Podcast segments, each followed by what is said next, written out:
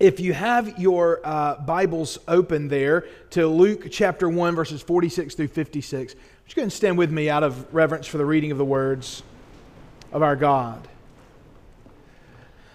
Luke writes under the inspiration of the Holy Spirit in such a way that as the words on this page are being read, God Himself is speaking to us. Beginning in verse 46.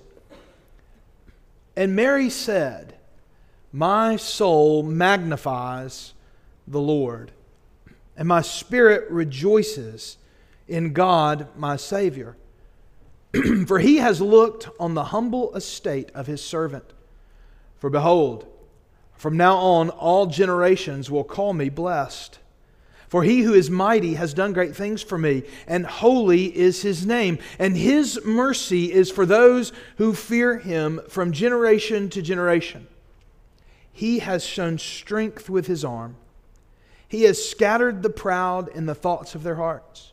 He has brought down the mighty from their thrones and exalted those of humble estate. He has filled the hungry with good things, and the rich he has sent away empty. He has helped his servant Israel in remembrance of his mercy, as he spoke to our fathers to Abraham and to his offspring forever.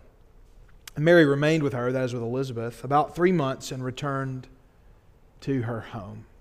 Let's pray together. Oh Lord our God, we thank you for the kicking off of the Advent season. And Father, we ask if you would, please bless this time of worship. Please bless our efforts. And oh God, let us be changed by the power of your word today. So in Christ's name we pray. Amen.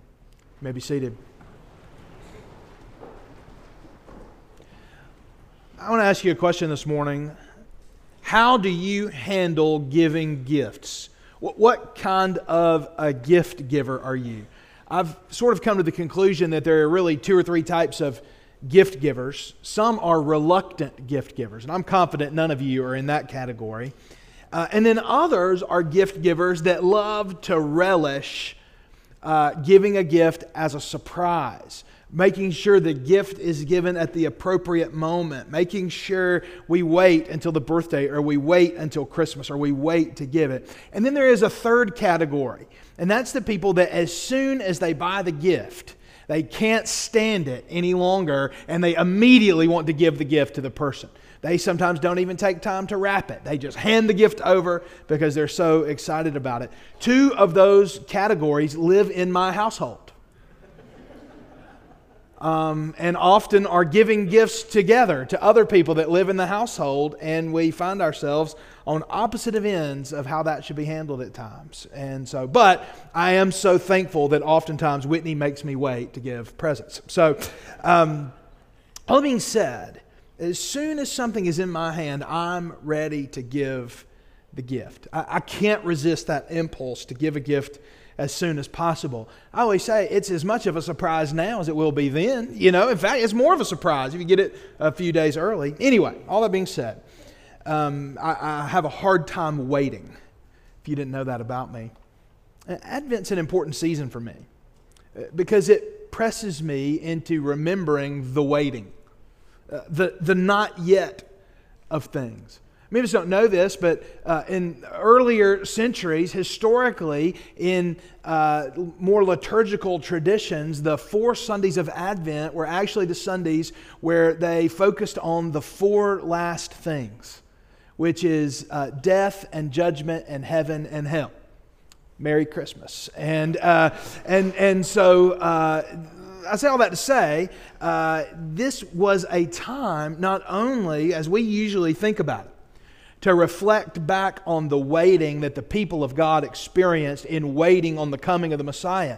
But also, guess what? We are a people who have received her king, but at the same time, we are also a waiting people, are we not? The Bible actually speaks of two advents of the Lord Jesus Christ. The first has already happened, and the other, the second coming, the second advent of the Lord Jesus, hasn't happened yet. And so for me, Advent is an important season because it presses me into the not yet. It presses me into the waiting. I, I like immediacy. I like to celebrate. I love joy. I love happiness, but I need to be reminded during this season that true joy is worth waiting for, and that true joy exists even in challenging times.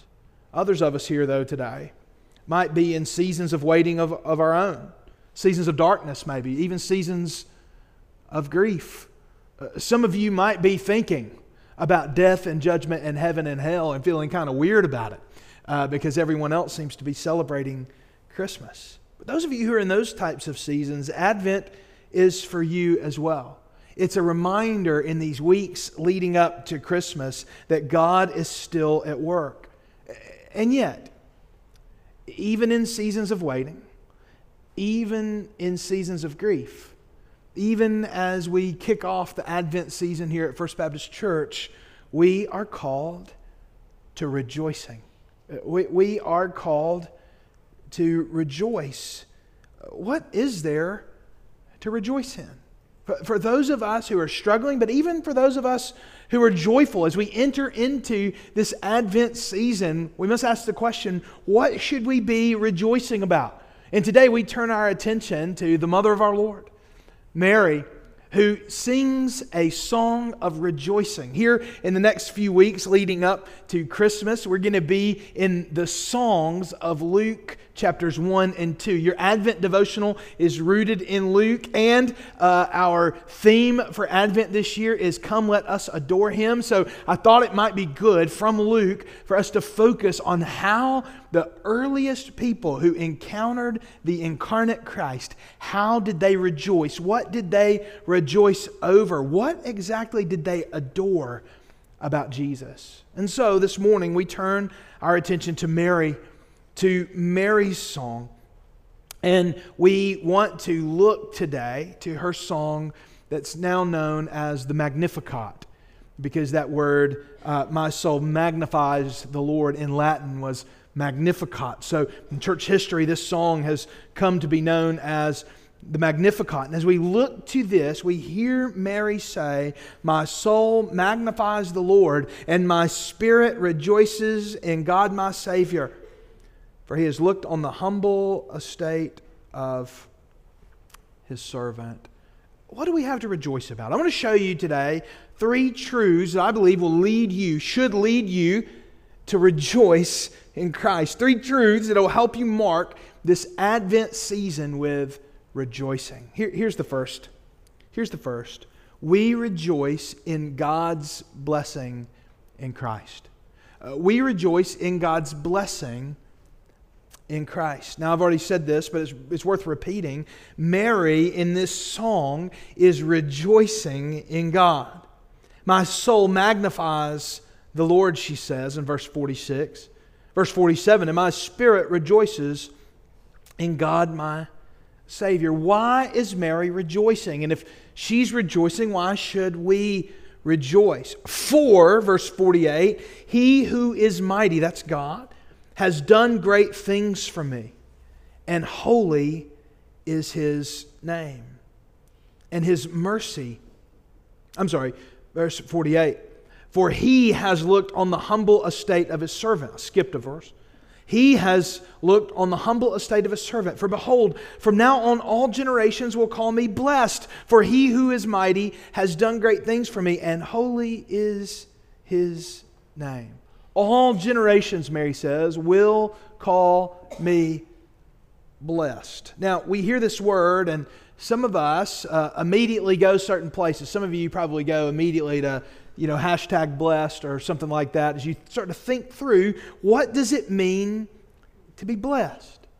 Most of us, when we hear all generations will call me blessed, whether this is really what we think or not, our instinct, as soon as we hear the word blessing, is to think about what? Material blessings. Material blessings. Now, rightfully, at Christmas time, we think about how to bless others with material blessings. We think about our health. We think about all the ways God has blessed us, and we think about that. And there's biblical precedence for this. Uh, when Abraham and David and others in the Old Testament followed the Lord, they received blessings. God blessed them materially. But, but notice what Mary says. He has looked on the humble estate of his servant. That This is a reference to Mary's material means. Uh, Joseph and Mary were not rich people, in other words. They weren't wealthy, well to do people. Mary saying, He has looked on the humble estate of His servant. And what does it say? It says, Behold, from now on all generations will call me blessed. Now, Mary understood herself to be blessed of God. Uh, Mary understood herself, as we'll see in the rest of the passage, to be a recipient, in so many ways, a vehicle of God's promise of blessing through Abraham to the world. In other words, Mary sees herself in the long line of the promises of God. And yet, when we read the Bible, we read the New Testament, it's very clear to me that God's blessings on Mary did not result in her getting rich. Now, some of us, if we'd been Mary, we might have started the Jesus Christ boyhood tour or something like that. If we'd been Mary, try to capitalize on this situation. But, but think about this for just a moment. We can hardly say that God's blessing meant material blessing to Mary. So, what is she saying? God has looked on my humble estate, and, and, and with way He's blessed me, all generations will call me blessed. And Mary is not saying God's going to fill up my bank account. What is she saying? She's saying that God's blessings transcend our circumstances.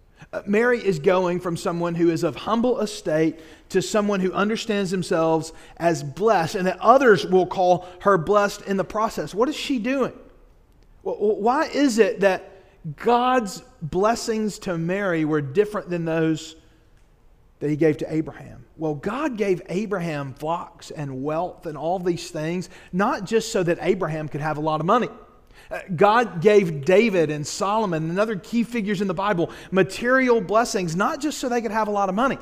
God gave them those blessings in order to sustain a people. If you are going to become a nation, it takes food, it takes money, it takes water, it takes those material blessings in order to survive. And so God blessed Abraham and the other fathers in order to sustain them and in order to preserve for himself a people. In other words, what Mary is receiving is the blessing that Abraham and David received blessings for the sake of. God was preserving for himself a people in order that he might keep them alive in the world, in order that the seed of Abraham might come into the world and deliver his people. That is, Mary is receiving the blessing that the people of God were preserved for. That is the Messiah, the Lord Jesus Christ. Isn't it fascinating to think? All of those blessings, all of those flocks, all of those riches, all of those things existed. God poured those things out on his people for centuries and centuries in order that a young woman of humble estate might give birth to a baby boy with the mo- one of the most common names you could have in ancient Israel, Jesus or Joshua.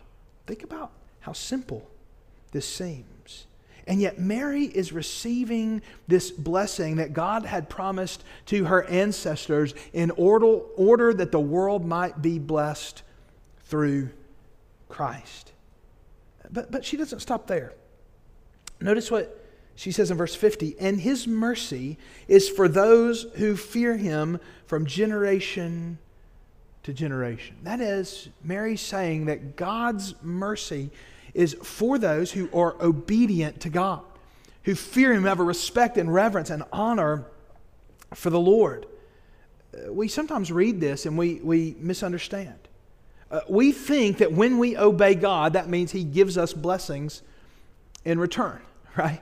That when we obey God, God is merciful to us and takes good uh, care of us. But nothing can be further from the truth. Just think about poor old Job, who obeyed God so faithfully and yet did not, in fact, he did not only not receive for a long season material blessings, he had material blessings taken, taken from him. Uh, what if I told you this? That what Mary's really driving at is the way that obedience to God, reverence to God, is in itself a blessing. It's a blessing to every generation that fears God. From generation to generation, God blesses his people by teaching them obedience, by teaching them the way to live, to teach, by teaching them to fear and respect him so they can live in the world he designed the way they should. I'll tell you, when I was young, when I was y'all's age over here in this section, um, following God's laws seemed miserable to me. It just felt like such a drag, you know? My parents would not only asked me to obey God's laws, but they had a few extras, and I had to obey those too. You guys, any y'all's parents have some extras? I know Watsy's parents have a few extra rules. And then, you know, God says, well, you have to honor your father and your mother, so you have to follow all of them at that point, right? It used to seem miserable to me. It was so frustrating.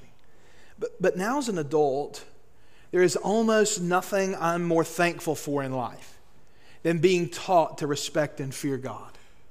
But back then, it seemed like a drag that was preventing me from being blessed. Now I look back and I see that teaching, that requirement to obey my parents, that requirement, that teaching to obey the Lord was a blessing to me.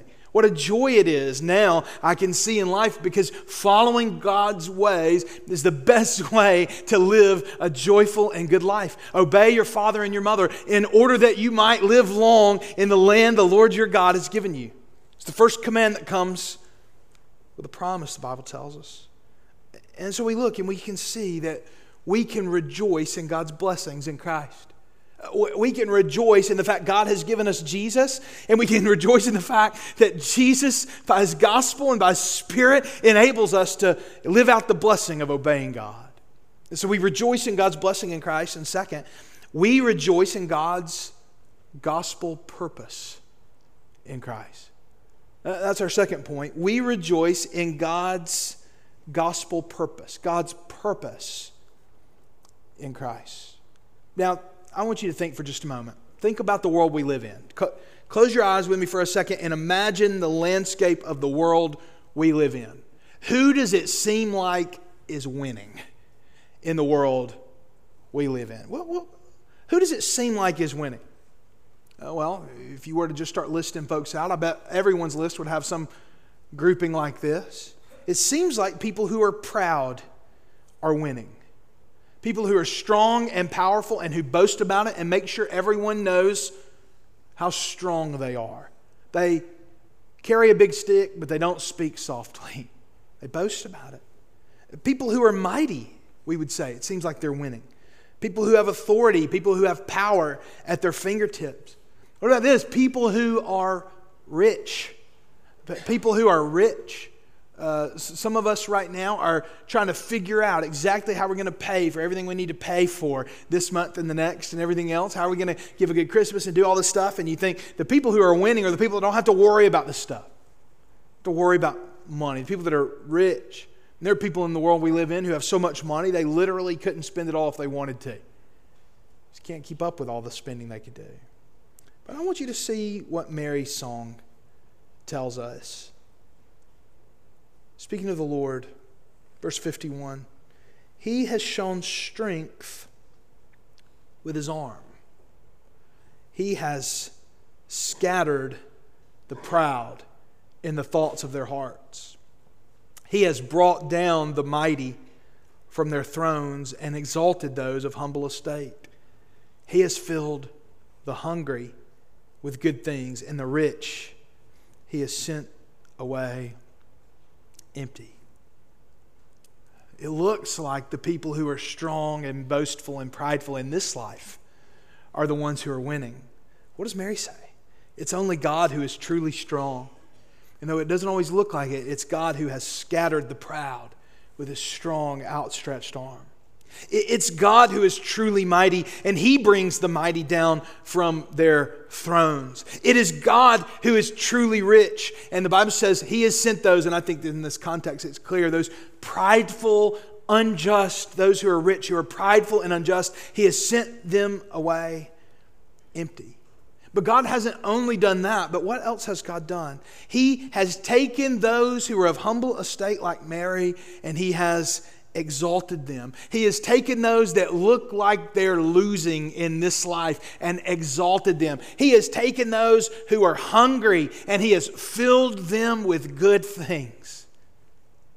We are obsessed in our world with strength and power, but Mary's song paints a different picture of the world as it is things look different than they actually are. God, God does not work the way the world works. In fact, God, through Christ, Mary is saying here, is turning the world right side up. People who seem to be losing can win. And people who seem to be winning can lose because they think that this life is all there is. And when we think that way, it's a recipe for disaster. But instead, what God is doing is right side upping the world. And Mary recognizes He's doing it through the baby that she carries in the womb. And God's right side upping of the world is cruciformed, it's shaped and patterned after the cross.